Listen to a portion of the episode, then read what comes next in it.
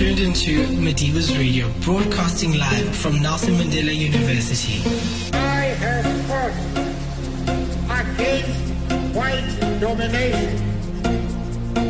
And I have fought against black domination. I have carried the idea of a democratic and free society in which all persons live together in harmony and with equal opportunity. It is an idea which I hope to live for and to achieve. But if needs be,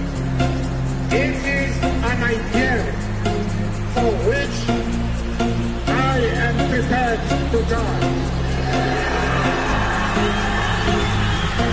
Mandela University. Change the world. Hey, you are listening to The Bench with Gogs. You're tuned into Madiba's Radio, changing the world one voice at a time.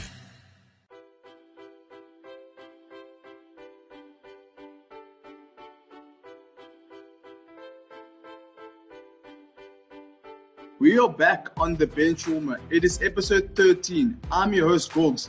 Uh, I'll be your host for the next hour or so. On today's show, we have three guests, or let me say two guests, and a press conference held at Western Province Rugby as it discussed the resignation of two board members who were the directors of the main sponsors for Western Province Rugby, Bright Rock and DHL. So after the break, we will start the show with the exclusive interview from the former Premier of the Western Cape and newly appointed uh, Province Rugby Chairman Ibrahim Rasool with businessman and president of the Province Rugby uh, Union Zaldi on Madiba's Radio, the best youth station in the Bay. the opportunity to develop Eddie as chairman and only a five week old or six week old chairman. The ability to develop a deep relationship with them, but from everything I know, uh, people have been really appreciative of the kind of role that they've played. And so, as the chair of the board, I want to convey my sincere thanks to all of the, to both of them. Um, I think that they have Western Province rugby at heart, and I think that they have eased the relationship between us and um, two particularly important sponsors um, for us. I think that um, I'm reminded of Albert Einstein, who said that in the middle of difficulty lies opportunity. And so while we cannot change the decision of the two people who have resigned, I think our task is to look for the opportunity within that. I think that we have the opportunity to regularize the board uh, to make sure that we have a board that does not skim close to the uh, quorum line every time it meets. I think it's an opportunity to bring in particular skills um, into the board as we search for for the replacements. I think, for example, given the very complex times that we're living in, we need a board member who could um, really um, ensure that we have financial and um, legal um, depth to the functioning of the board. I think we need people who understand sport and particularly what sport will look like and rugby will look like and Western Province will look like in a post-COVID period um, as we as we move forward. Um, and so, all in all, I think those are opportunities to fill those kind of um, spaces. I think, secondly, um, it helps to get the demographics of the board um, a lot more representative. I think we need women. I think we need more black people. And uh, if that coincides with the skills we require, then that would be a happy marriage between two needs. And then I also think that we need to regularize um, a particular relationship between ourselves and the sponsors. Um, I, I, found it strange that sponsors have directors, um, but that wasn't for me to question. But I think here is the opportunity um, to regularize it and have really great union, board on the one side, sponsor relationship um, on the on the other side. So all in all, I think that we are going to find um, opportunity um, out of the difficulty occasioned um, by the resignations of Mr. Henny Heymans and Ms. Suzanne Stevens. They will be missed, but I think that they will be replaced. Um, and we are trying to do that in the shortest possible period of time so that we can go forward. I end by um, reiterating that we are a union that have options um, on the table for the financial sustainability going forward. We have conveyed that to the players. We will negotiate with the players their contracts in over the next um, two months. We are at the same time making sure that financial of the union will significantly put on a on a good footing, and in that we are not with a single option on any matter, but with multiple options. But we will fulfill each obligation to the existing offers that we are considering before even opening doors to any further speculation about um, other pipeline remains speculation. And so um, that really not the way forward. Um, our greatest danger in province rugby is. Our greatest danger um, is that we have teams who could be involved on national duty um, and deny us the full breadth of talent that we have in the Western Cape to put onto a Stormers rugby team. So let me leave it at that um, and see whether we could um, really um, invite some questions um, from you.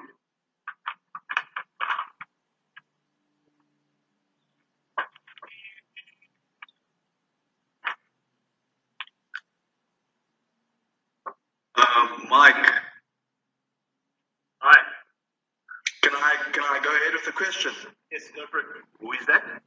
Just introduce yourself. Uh, all right. All right, um, it's Nathan Gugela from Madiba's Radio. Um, good day, uh, Chair and Mr. President. Uh, obviously, in recent times, we've seen um, EP Rugby being liquidated twice, um, to be exact. In between, board members resigning and losing sponsorships. Could we potentially see this happening to West Province Rugby with how things are going uh, within the uh, administration of uh, West Province Rugby? I, I will give a short response and um, invite um, our President Zelt Marais to, to follow up.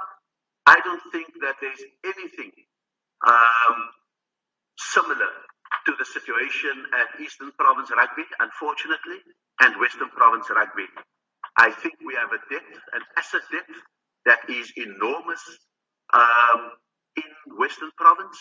I think the move to Cape Town Stadium is potentially exciting, but it frees up assets that could be a blessing of Newlands and its property base to Western Province Rugby into the future. I think we have a player base that is the envy of unions and teams across the world.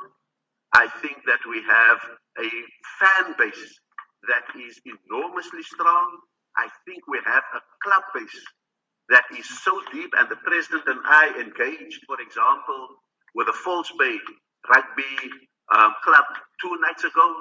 The depth of understanding of even boardroom matters gives me a great sense of encouragement that the clubs, when they vote one way or the other, they do so on an extremely knowledgeable basis. So, all in all, I think we are not in the unfortunate situation that EP Rugby has found itself. I think we are strong.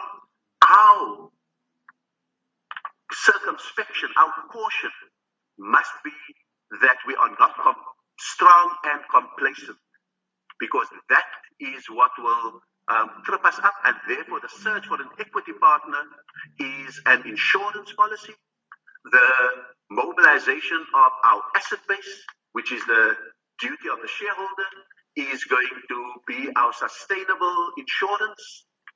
And I think that um, our, our, our, human capital in the Western Cape um, is one that we must jealously guard. But let me ask the President um, to also respond.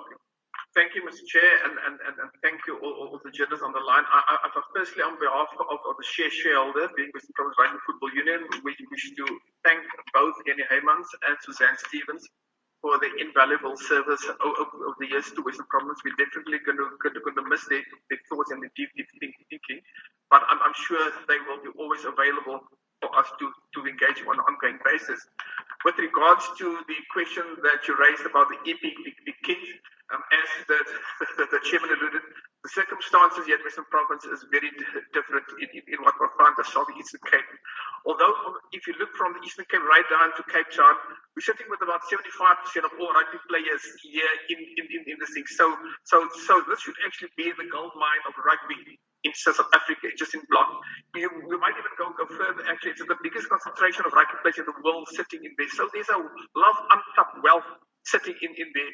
And from Western Province side, we've even given our assurance to Eastern Province and the King side and both Botosaro that we want to do everything in our power to ensure actually that we work along very closely to the Eastern Cape franchise, both SVG and Boland, to ensure that they, they, take place, their rightful place in SA rugby, at least in the next three years or, or so.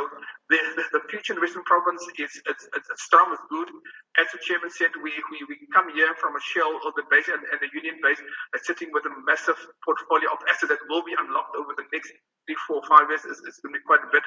But we, we, we are openly looking for an equity partner, but not just equity partner as an investor, a person that specifically can add value and to give guarantee and assured value and to based on economic uh, tested terms. There is not just warm words and promises. We, we want to make sure whatever we do actually should be committed legally and, and, and, and it should be a win-win for both parties.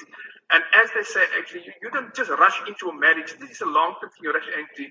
And sometimes the, the, the dollars might reflect and looks nice actually, but as you know, there's a saying that the, the short-term greed could be a long-term disaster for this. So we must be very sure in terms of where we're going to and how we're going to do it, because we've got a fiduciary duty for the rugby public and for the constituents we serve actually to do the best.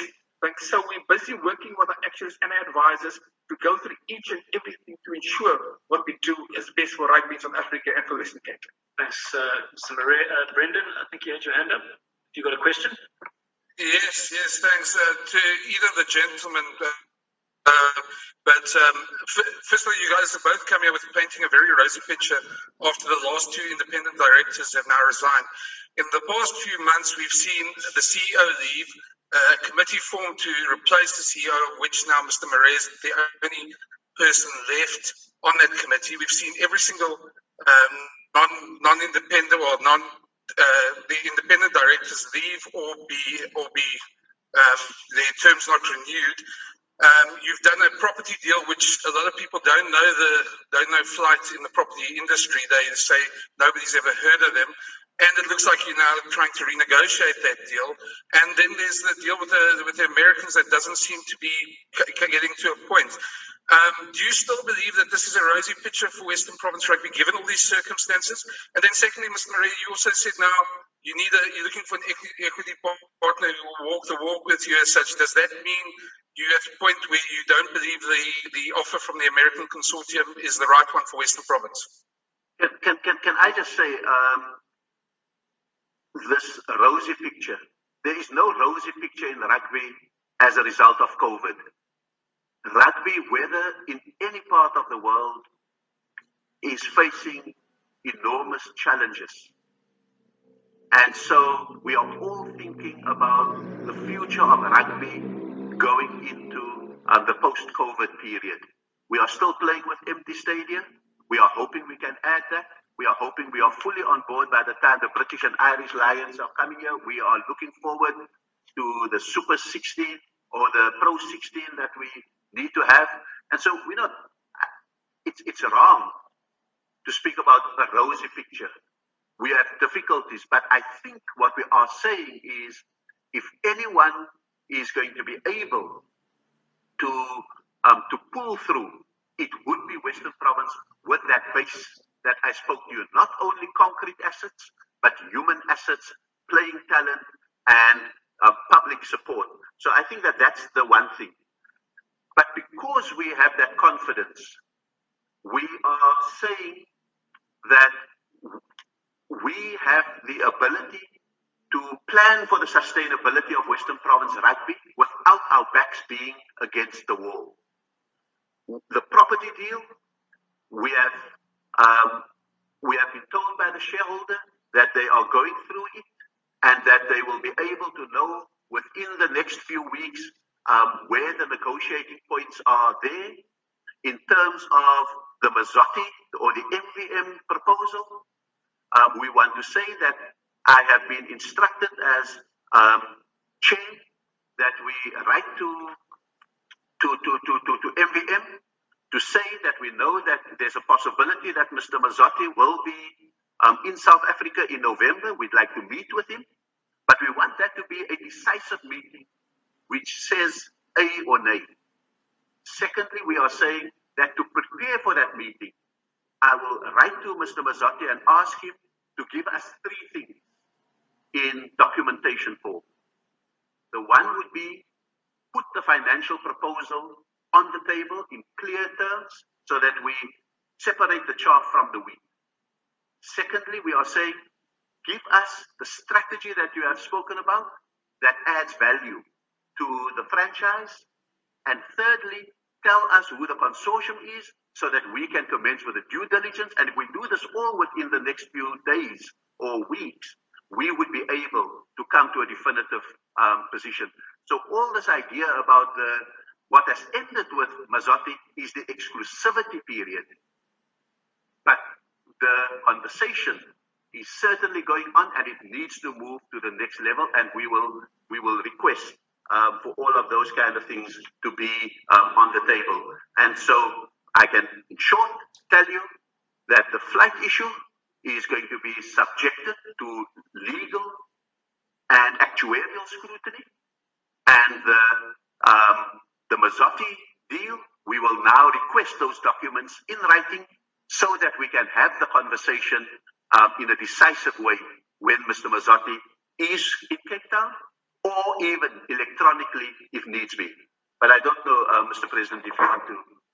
Yeah, yeah.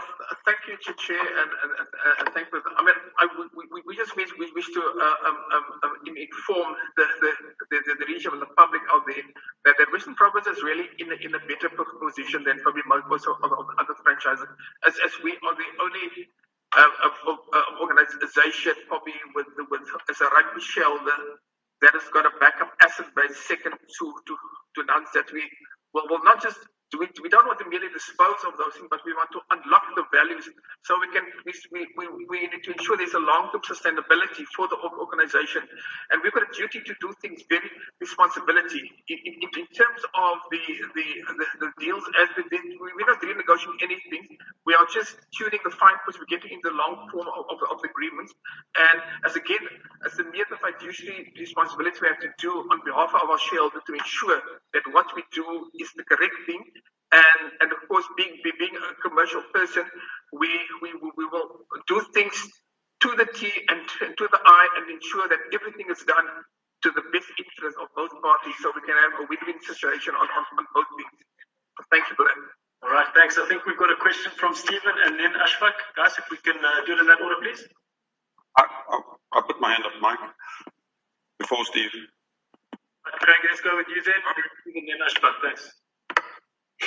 Uh, afternoon, gentlemen. Uh, just Craig Ray from Daily Maverick. Just a few direct questions. Uh, I was curious to note there that Mr. Rasool said um, the, the, Flyt deal must be subjected to legal and actuarial scrutiny.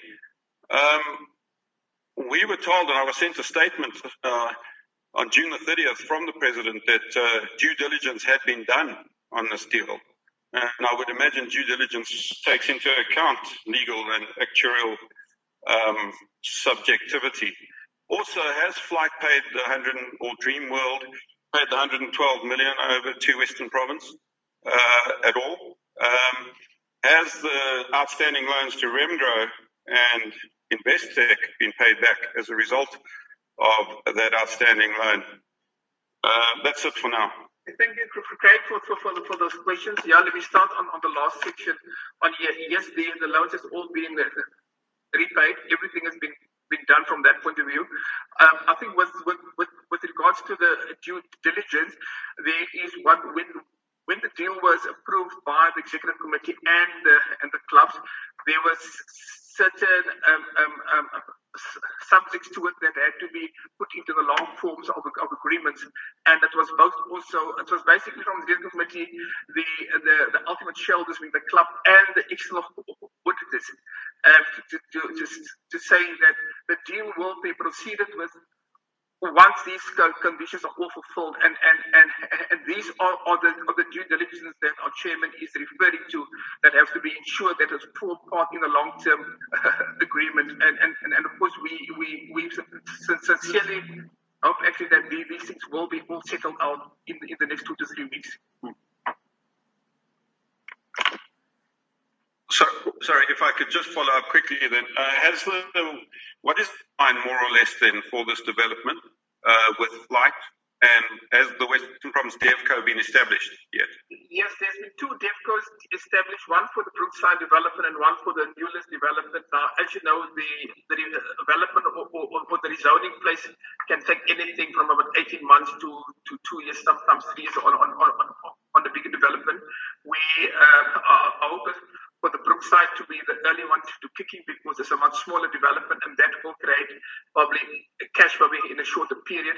On the on the Newlands development, the, the, the full development could commence in about three to four years time and the development period could be anything from seven to ten years because it is one of the, the, the bigger developments here in, the Cape and it, it, could be the development of, of the Shensery going forward and that is going to, going to, going to create a sustainable cash flow for, for, for the for developers but, but, of course, it will also be a backup source for the professional arm for us. So, so from, from that point of view, we, we, we, we're very excited about it.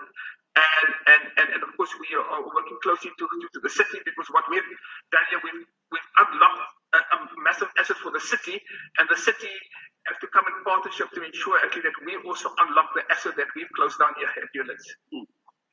Zelt, Zelt, sorry, I, I, keep following. I, I, do hear you. I mean, in theory, that, that it works well, but Western Province is primarily a rugby union, not a property developer. Is there, you know, seven to ten years um, going into a property development deal in a post-COVID world? Does it still look like the best option on the table? It, it, it's it's great. It's, it's definitely better unless you you could actually see that that you are an expert on the topic. May, may maybe you can advise us better. What we I'm not claiming to be an expert. I'm just asking questions. Uh, a development of this nature will be built in phases. So we'll have your phase one and your phase two will, will, will come to complement, and that will bring up immediate cash flows. Then your phase three will begin, and your phase four beginning, and your phase five will begin. And then, as you appreciate, we've also got a number of pockets of properties alongside Newlands also, and those will be also developed parallel to, to, to those. So there's, there's a lot of activation that will happen. And therefore, I say everything together as a pocket, as a collective, will be anything from seven to ten years. All right, question from Stephen, guys. Sorry, we've only got five minutes left. Hi, Ambassador and Mr. President. Uh, thanks very much for taking our questions. Um, I, have just got uh, two questions. Um, this is also to just to deal with the flood. Um, I just want to make uh, sure because the the uh, messages are a little bit inconsistent. On the one hand, there is um, that the, the, clubs are still going through it, and then, um, Mr. President, you seem quite confident that that everything is going to go ahead. But let's say worst comes to worst. I mean, um, you know, Western Province has already taken Dreamworld's money. So is there a way out for Western Province here, uh, potentially? Uh, could you not end up in another legal battle? And then regarding the new board members, um, Mr. Chairman, uh, you obviously there's a possibility that you may get equity partner. Uh, um, is, it, would it be prudent to leave some potentially leave some positions open? Yeah, can I just say I, I don't think we are we are in a worst case scenario um, at all. I think um, I would prefer the the president of the union to be subjected to why is it taking so long? Why are you negotiating? As opposed to being subjected. Why did you make a stupid deal that had loopholes in it? So, so let's not say that what we are characterizing is a worst case scenario that is in the making. Um, so I, I, think I want to say let us give um, the process over the next few weeks the kind of chance to mature and um, and we will um, be able to make those kind of decisions on the basis of fact and not on the basis of scenario planning um, in this kind of sense. On the new board members, I don't think that it is it is our intention to go the whole um, 12 yards or 12 members in this case um, of the um, of the board. I think that we want to understand what requirements unfold of us, but we certainly want to get out of any danger to a quorum. I think it's wonderful to get demographic um, representation um, for for the board, and I think it would be excellent to bring in the kind of expertises and to see if all of those um, gel as we go forward. Okay, I think Ashfaq was next. Michael, yes, I am here. Um, uh, Zelt, you are the president, elected president and, and leader uh, um, of Western Province, uh, and you are responsible to your shareholders, which are the clubs. So, two questions Firstly, how much of an assurance can you give those shareholders that your top players, your Springbok World Cup winning Springboks, will remain at Western Province and the Stormers for the foreseeable future? And also, how, what kind of timeline do you have where we'll see some benefit to your shareholders who are long-suffering clubs in, in many communities who don't have the means to even maintain the, their own playing fields? Thank you, Ashfaq. Uh, we, we can give you the, the assurance that, that, that we will retain all our top performing uh, players and, and, and, and we sincerely hope that, that, that we don't incur injuries along the way because we've invested heavily because the clubs personally have invested a lot in those players last year prior to the World Cup. And I, we don't want to re-emphasize much more actually. If Western Province Whites Club did not invest in those players in 2019, there would be no World Cup today in South Africa. And that is the commitment that the clubs has given us to South Africa. That that that we care in terms of what, what we do, and we, we will give the assurance that uh, we, we will retain all our, our top players uh, um, on a continuous basis and even in perpetuity and, and, and because of the bulk and the strength of the with regards to the to, to, to, the clubs that itself, as you know, the clubs has done a heavy investment in, in the professional arm itself, and now it's time for the professional arm to deliver, to perform, to to, to start giving those returns back to it, and, and also complementing with this.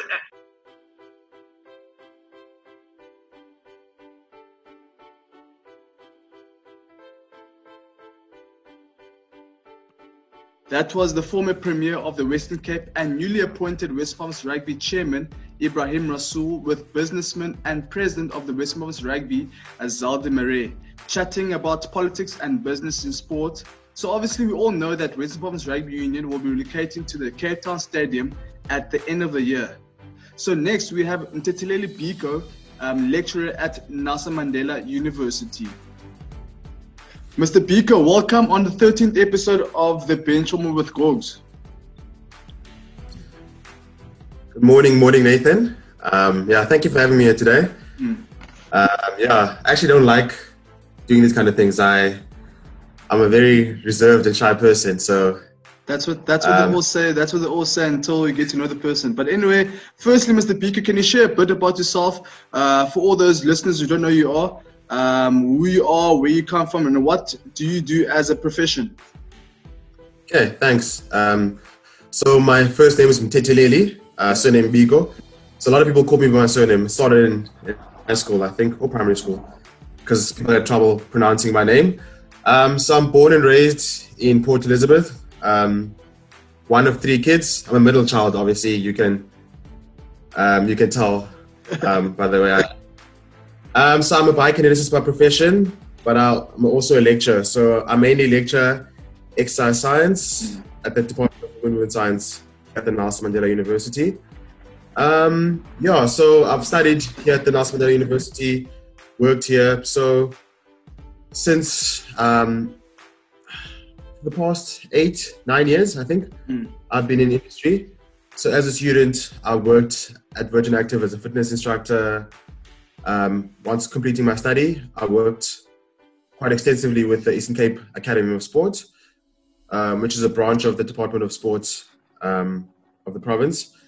And in that capacity, I've had the privilege of working um, with boxing in all kinds of capacities. So from the provincial team, so when it came to hosting camps, uh, planning strength and conditioning, um, monitoring the athletes, uh, all kinds of programs. Also worked with the South African and Lesotho national team um, because most of the athletes in the national team were from our province and still are. Um, as we know, the Eastern Cape actually produces usually produces some of the best boxers um, in the country, Mm. and yeah, there's so much talent coming from here. Um, I'm also an educational officer for the South African Institute of Drug Free Sport. Um, been doing that for quite a few years now. Prior to that, I worked with them as a chaperone when I was still a student. I was involved with the actual dop- doping control process, so testing at events and collecting athlete samples. We always we Uh, always suspicious with the students, um, your own students, um, even athletes who we train there. But I'm sure you asked me one time, you yo, you should get tested. Yeah. No, no, no. It's all banter. All- Okay. Okay. Just checking. Yeah. all banter. Um, But um, yeah. it, also, it is a reality in sports today. Uh, but yeah, so yeah, you we're not going that direction today. Hopefully, um, All right. yeah, we can that another day. Yeah. So before we start, the main course of the show, I believe um, you're quite involved with the company that provides recovery uh, therapy to athletes. Can you share more about that? Okay, thank you. So the company is called uh, Flash Recovery. So Flash Recovery, they basically try to bring a balance between recovery and performance. Um, so it's a local local brand, founded by two young professionals, so two mates of mine, actually. Um, one a physio and the other pharmacist. And um, the reason obviously I've been involved with them is they are uh, they are quite a they provide quite a good service. The the products they they they share or sell actually of good quality, especially now during um, these these um, hard times of lockdown. Um, as you mentioned, they their product ranges from um, bands, so resistance bands, which um, you could use anywhere. So it allows you to train at home in remote areas because it's it's still harder to access gyms maybe, or people don't feel safe going to the gym. It's still uncertain uh, times, so they stock uh, foam rollers, um, and many other recovery equipment from trigger balls to the compress, compressing um, the leg compressing uh, device. There's quite a few things they stock, and a lot of these things are for everyone. So you don't have to be an athlete. It's from the your regular Joe to your high performing athlete. Can I can I perhaps um, um, get myself a pair of those uh, those uh, leg leg warmer things that you guys uh, have? You must tell the Oh, must okay. tell must tell your sponsors that you provide me with a pair for free. Oh, okay. Um, yeah, so those that's one of our most expensive um, set of equipment. Yeah. Um, so obviously not everyone can buy that, but we do sell that. At times, also they we can um, people can rent them out. Um, so they, they, there's a there's a there's a a plan we could do or make a plan for you to access that. Okay. It's not about giving it to you though, uh, but uh, we can organize something for you to have access to it All right. What's the name? it. What's what's the name of the of the equipment again? So it's a leg compressor. Okay. Um, so the specific one um, that is stocked by uh, Flash Recovery is um, I'll let you know again. But yeah, so it's basically a leg compressor. So a lot of times when we train, um, there's inflammation in the muscles. So with that compression, obviously it helps with recovery. There's been a lot of research um, being done with that. So the ones that's that um, Flash stocks is called the air press. So it effectively increases circulation and then reduces the inflammation in the legs, or you could even use in your arms. And um, so not just for performance as well. So it's uh, been known to help with uh, diabetes or many other conditions where circulation may be a problem. Um, yeah, and then obviously helps with recovery for athletes. It's called the air press. All right. So anyway, uh, on on to this segment of today's show, um, we'll talk about exercise specifically post-COVID. So outside of the lecture halls, do you perhaps have any hobbies you are in, um, inter- interested in? Yeah. So at the moment, I'm quite into my running. Mm. So I've tried a few, few things. Uh, so as a student, well, going back as a kid growing up, I enjoyed football. So I played football, cricket. Not very good at it though. Uh, played that, enjoyed that. Um, when I got to university, played a bit of football, but um, didn't get into it as much. And then so, um, I got into rowing a bit. Um, and I also actually am a, I was I was coaching the Madibas rowing team, so I'm also a, a level one uh, rowing coach. Um, but at the moment, I'm actually into my road running. So when I stopped rowing, uh, I gained a bit of fat. Um, as it happens, obviously, when you are not as active but still eating the same. Yeah. So I weight. So I needed to find something to do, and then I started running. And I started actually doing the Knysna half marathon um, with some mates, and I enjoyed it a lot. So once I'd completed the half, I was looking for a new challenge. So I decided, why not do a marathon? So Hmm. I think that was like years back. So the first race was the Knysna half, and then same year I decided to do the PE marathon at the end of the year. Uh, that was quite the experience. Yo. Obviously, you've mentioned um, you've recently started running. Now, uh, as we know, there are many cities uh, that are hosting the virtual marathon. Um, obviously, there's one happening this weekend in, in Cape Town. Yes. Are you part- perhaps participating in, in any virtual marathons? Um, Yeah, so um, as I mentioned earlier, obviously the lock the the the COVID pandemic and also lockdown has forced us obviously to to adapt and change the way we do things. So it was it's kind of weird. So the obviously I run, I love enjoy running because it's one way I I keep sane. And throughout lockdown, actually, I've participated and entered in quite a few of these virtual runs or races. Uh, it's something I used to do pre-lockdown, and I was happy that we are still able to to still participate in these races. Um, it's not the same as being at an event, um, but it's better than nothing. So this weekend, I'm taking part in the in the Sanlam Cape Town Virtual Marathon.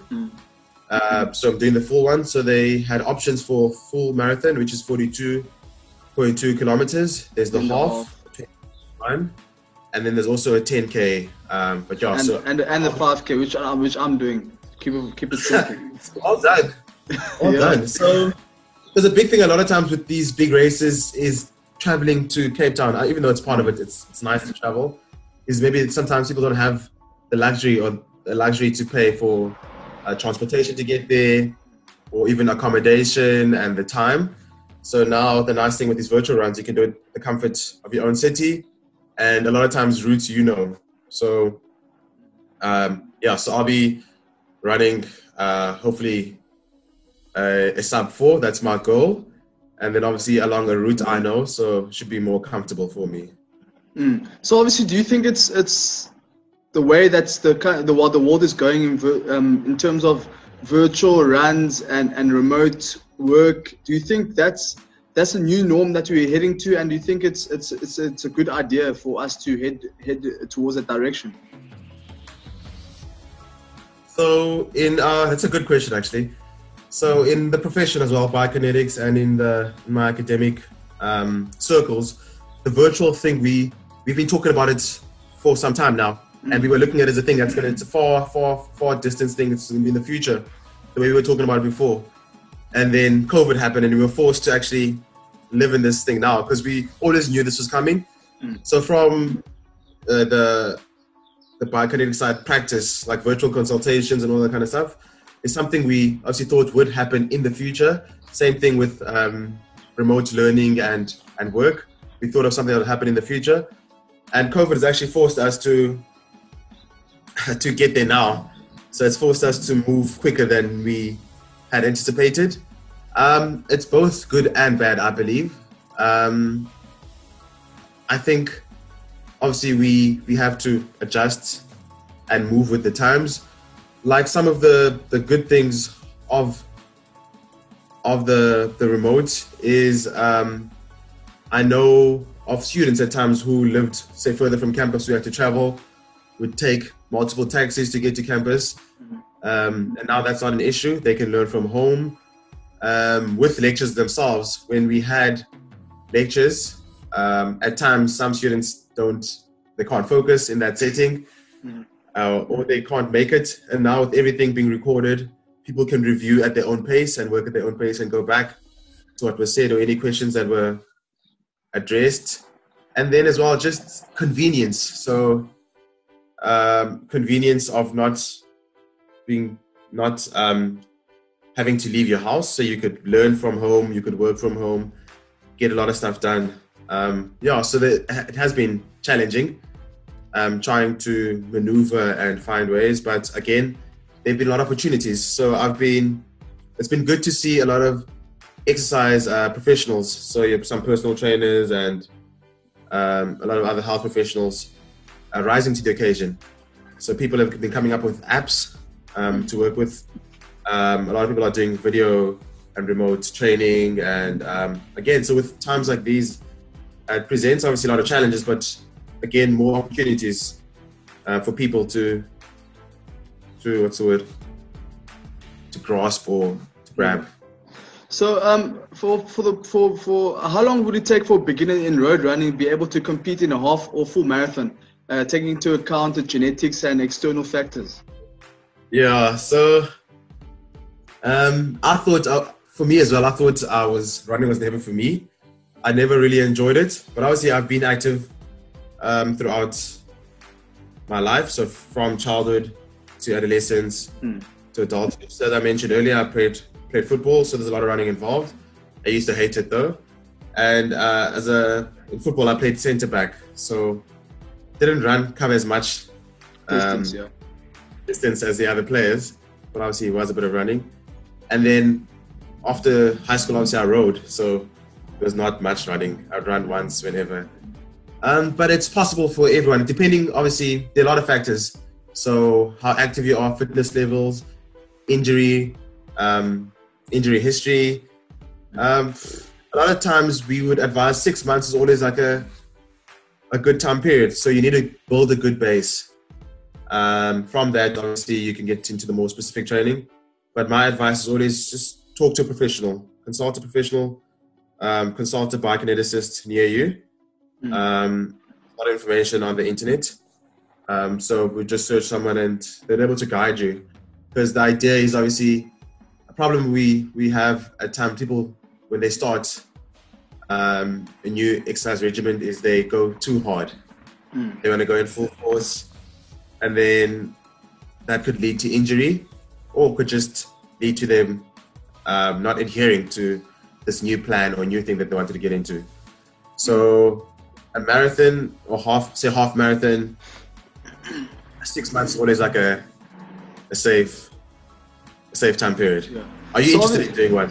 Um, uh, maybe half one day. Um, obviously, um, we have obviously been training quite a bit, doing a bit of 5Ks. I try to keep up with you, but obviously you're just too too experienced. So moving on to the next question.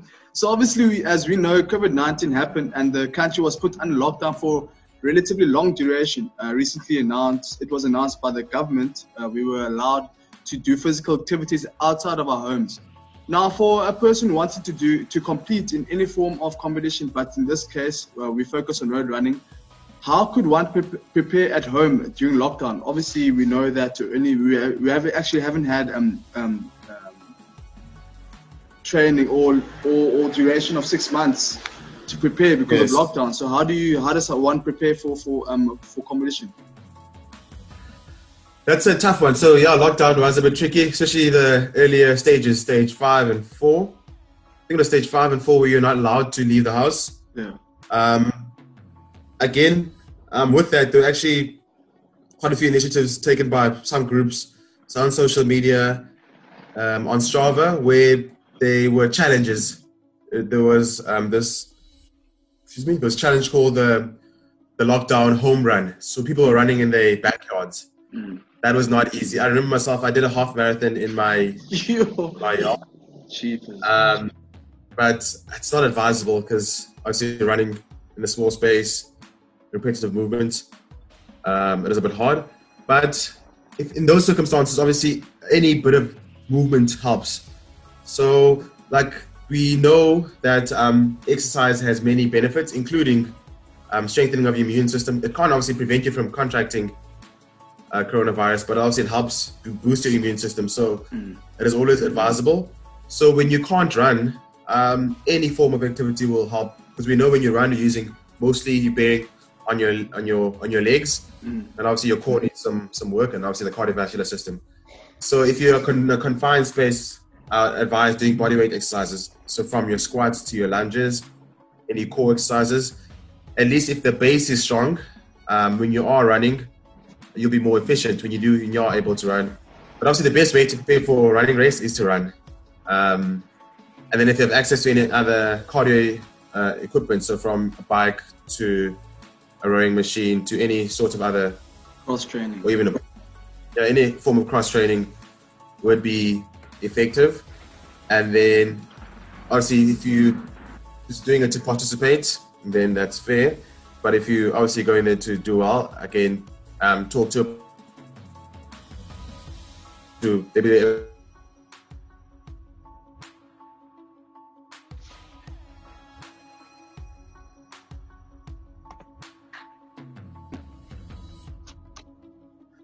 So, um, also advisable for the best results, I'd always say speak to a professional. Um, they're able to guide you.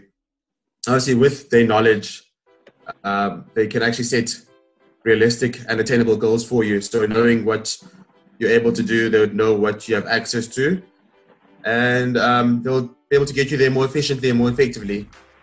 Um, but if you don't have access to that, then um, I'd always say being active at least three times a week. So that's just for general fitness uh, and general wellness and health, but also just for running for any race or any any competition, you'd need to run at least um, three times a week.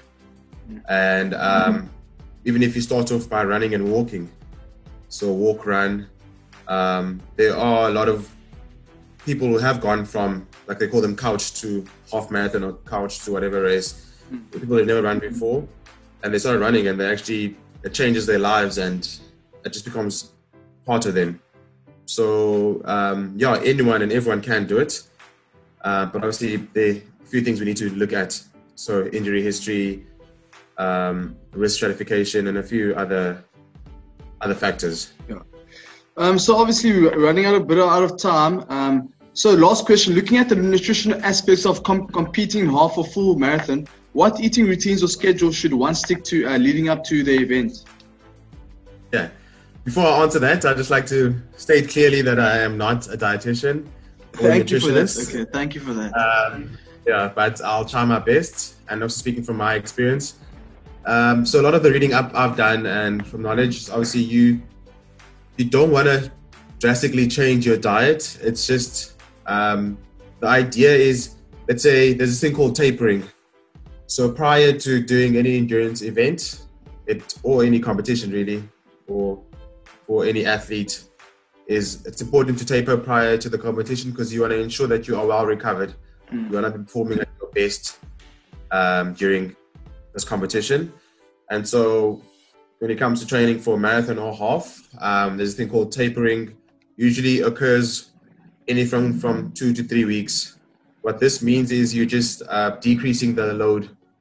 Um, so let's say I was running 200, or let's say be realistic, 70 kilometers a week. So as I'm getting closer to the event, I need to run less of that. So it doesn't mean I'll cut the intensity, but rather the actual total load to ensure that I'm well recovered because I don't want to be tired when I do do the race. I want to be well rested. And nutrition plays a big role in this case because that's where we get our energy from. That obviously helps with the recovery as well.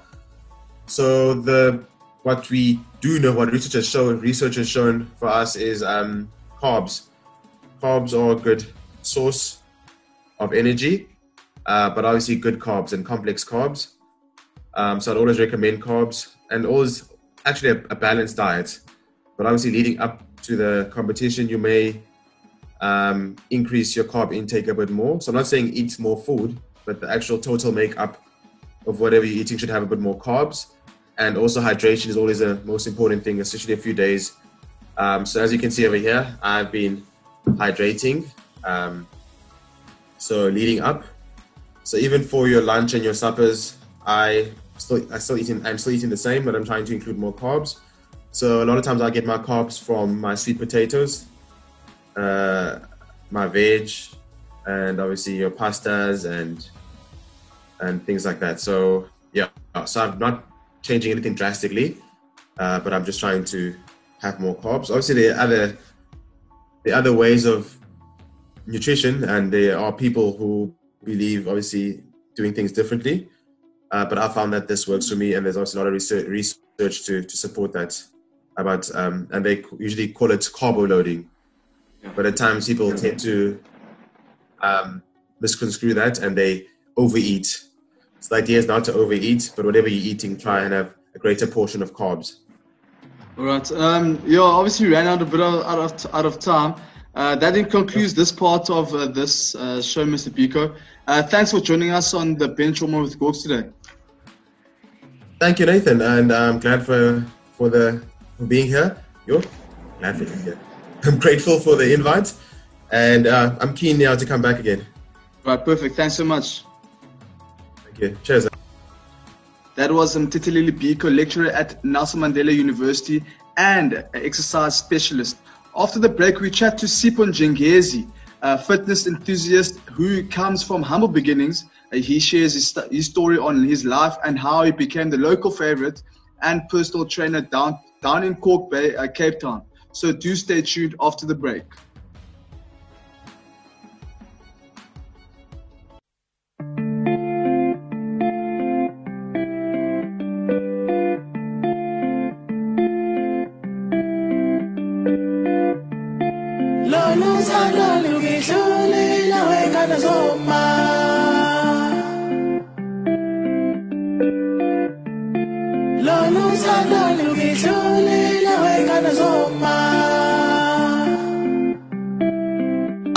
On the bus trying to meet you. Love you, heart beating fast, yeah. Just the love, you say you're too busy. Maybe exhausted, stupid boy, cause I trust you. On the rush trying to meet you.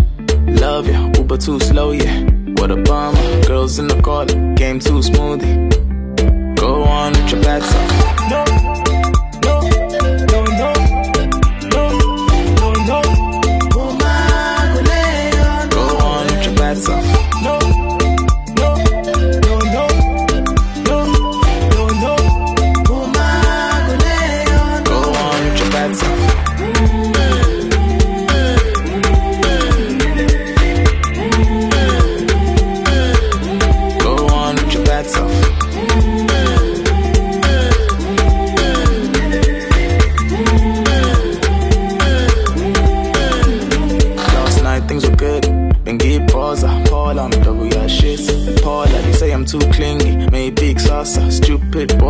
trust ya. No, on a rush tryna meet ya. Love ya, cry then sleep ya. What a bum, boys in the call, I'm getting a chance.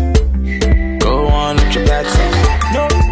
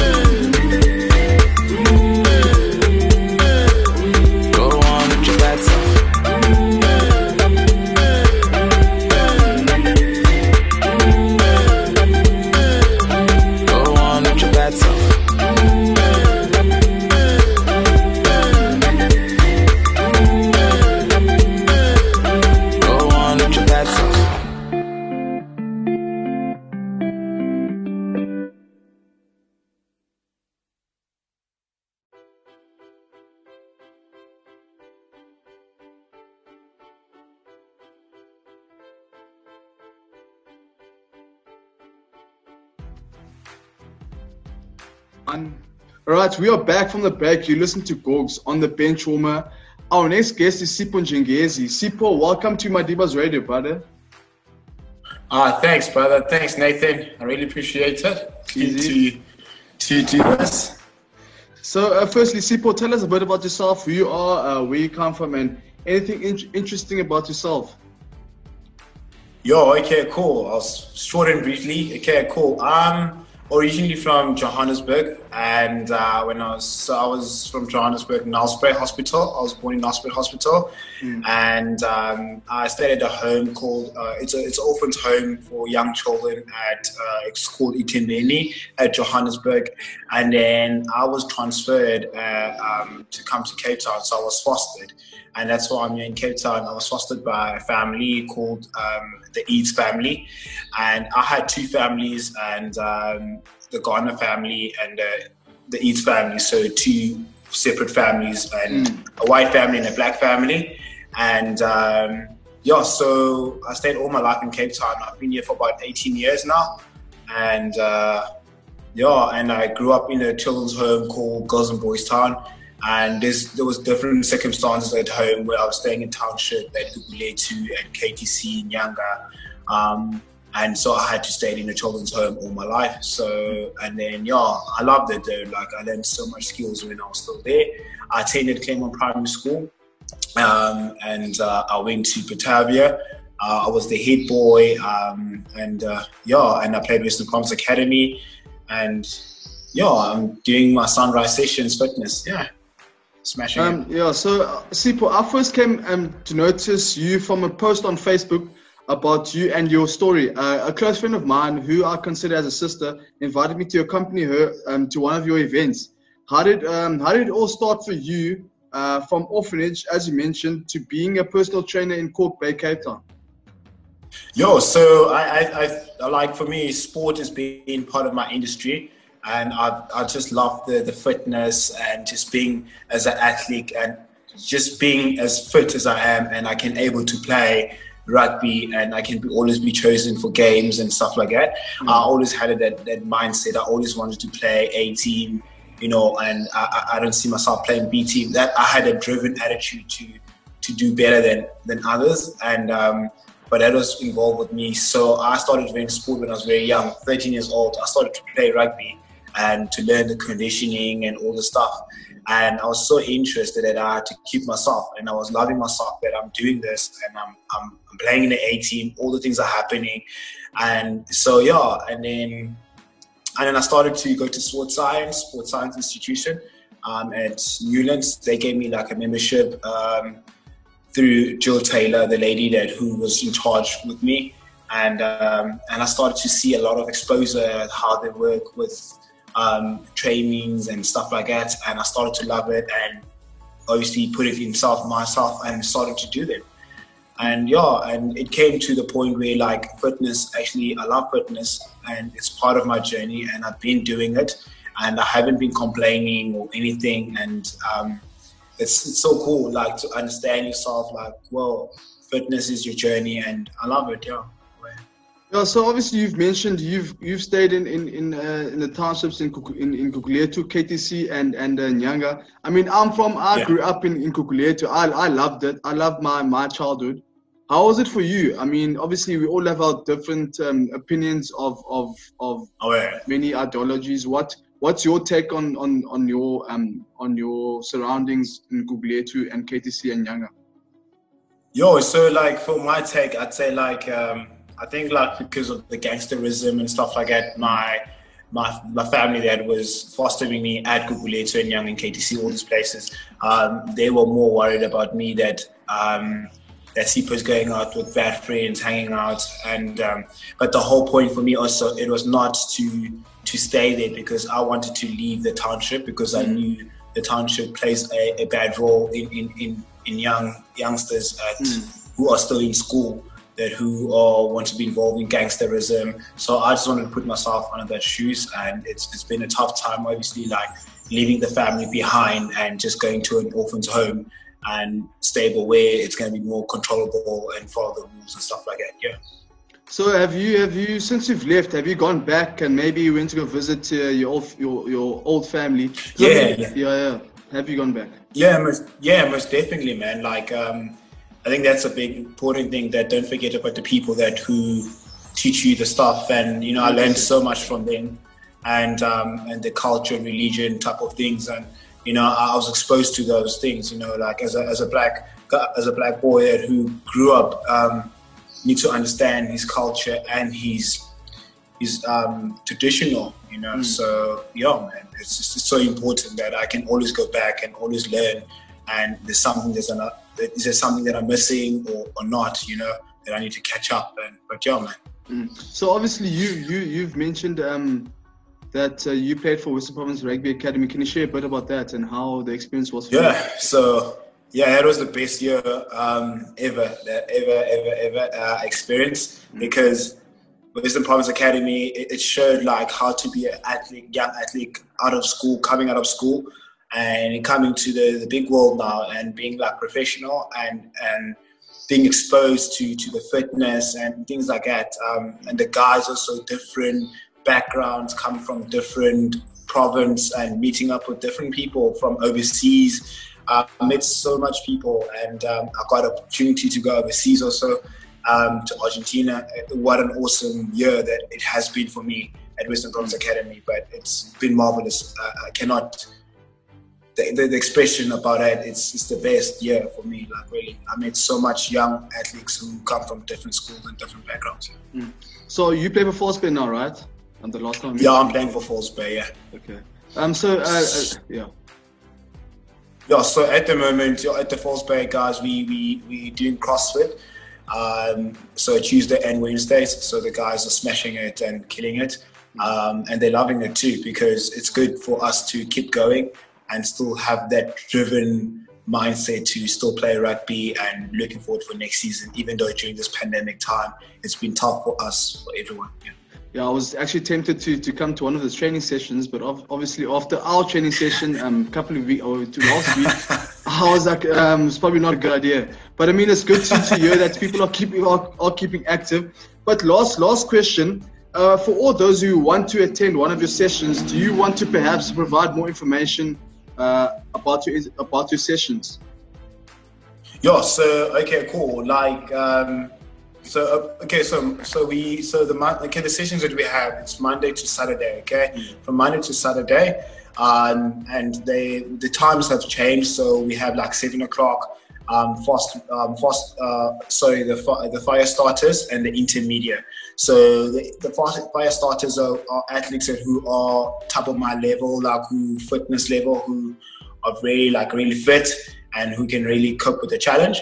And in the intermediate are the people that who are in between. They still need to try the best to go through the challenges, um, but they still pushing through. And uh, yeah, so those are the two groups that we have at the moment because um, we're going to do the sunset um, session, uh, like a sunset session evening for people those who don't able not able to make it for the sessions in the mornings, so they can make it for the evenings. Um, but yeah, so we have different varieties like working at the beach, um, doing uh, beach sands, body sand workout, cardio, stretching, ab balance, strength, and stays. Um, and yeah, we, you do a lot of different things that you can use outside the resources outside there, and the Yeah, um, community are loving it too. Yeah. So obviously, um, how like obviously you you didn't mention the the how people book and how, obviously how much it costs for a session. Okay, cool. Yeah, so so the, the cost actually is it's fifty rand per person, and um, so if you want to book, um, there's a there's a number on my Instagram on my bio. Um, you'll just get it there and send me a message and say, okay, I'll be clean. Um, I have two mates, or if you have two friends and you just bring them in, tell me, let me know, and then I know how many people that I can accommodate for those sessions, and it depends on what you're going to be doing also for the day. yeah. So um, yeah, um, what's your what's your social media handle for all those who don't know the um, your social media handle? So my social media is fitness um, with Sipo. Yeah. Okay. All right. Thanks, Sipo, for joining us on the Bench Warmer with Gogs. Uh, please do continue to do uh, positive work and changing people's lives for the better. I will definitely see you uh, for another killer session at Kalk Bay Stairs tomorrow.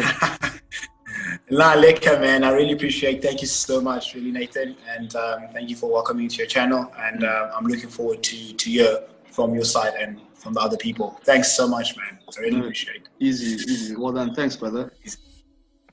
All right, so that obviously uh, concludes today's show of the Bench Warmer with Gogs uh, on Madiba's radio. Uh, you catch us again next time, same time, same place on Friday uh, between 5 and 6 p.m. So do stay tuned and do enjoy the rest of your weekend. See you soon.